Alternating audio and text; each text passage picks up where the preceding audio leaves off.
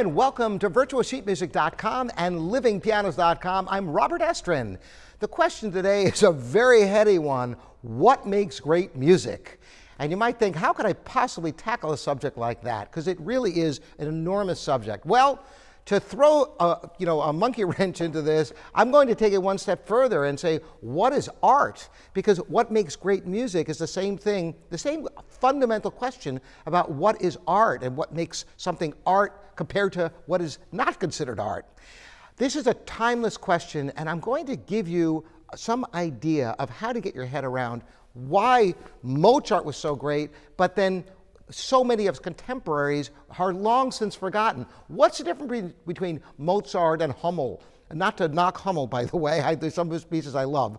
But anyway, well, the fundamental thing is this. Whether it's reading a novel, watching a motion picture, listening to a piece of music, looking at a painting, it's all setting up expectations.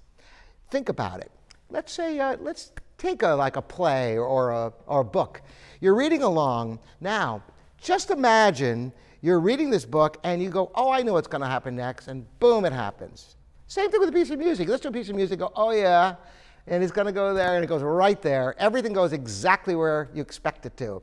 Well, you know what? That can become boring when you can predict everything you tune out because you know it's coming. It's like, okay, like uh, nothing more disappointing than going to a, a film and you're, you're, looking forward to it, and you're going there, and the, the first 20 minutes you figure out what you think's going to happen, and then two hours later you find out it did, and you, you walk out going, boy, all I got from that was popcorn, you know? Same thing with a piece of music. Any piece of music that is completely predictable is going to bore you silly. Now, what's the flip side of this? The flip side is the other extreme.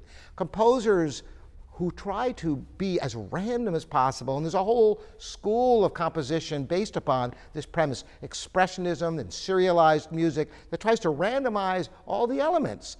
Well, there's nothing wrong with that. In fact, the universe, some people consider to be orderly, some people consider to be random, so you can take it any way you like. But the bottom line is our human brains, if everything is random in a piece of music or in a film or a piece of art that just looks like a bunch of squiggly lines on a canvas, you, you can't make sense of it. It's very hard. It's not memorable to you because it's just too much information that you can't relate.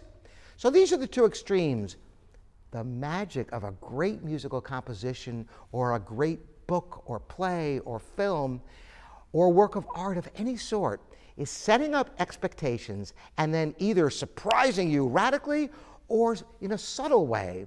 Mozart, for example, you go along, you think you know where it's going to go, and then just at a certain point it goes, ah, just a little bit of a nuance of a phrase that, how did you think of that? You know, and it just really feels good. A lot of Beatles songs are that way. It goes along and you think it's going to be the same old, but no, it surprises you either in the chorus or um, in the bridge. It'll be something, or the whole structure might be not what you would expect.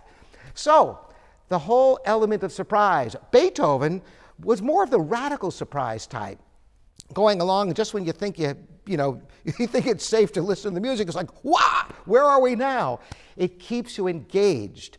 So that balance between randomness and order is ultimately the foundation for art, in my opinion.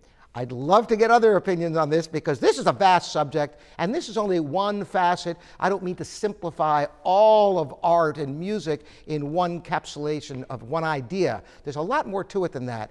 But to me, that's the essential element that all great art and music has in common. Thanks so much for joining me. Robert Estrin here at virtualsheetmusic.com and livingpianos.com.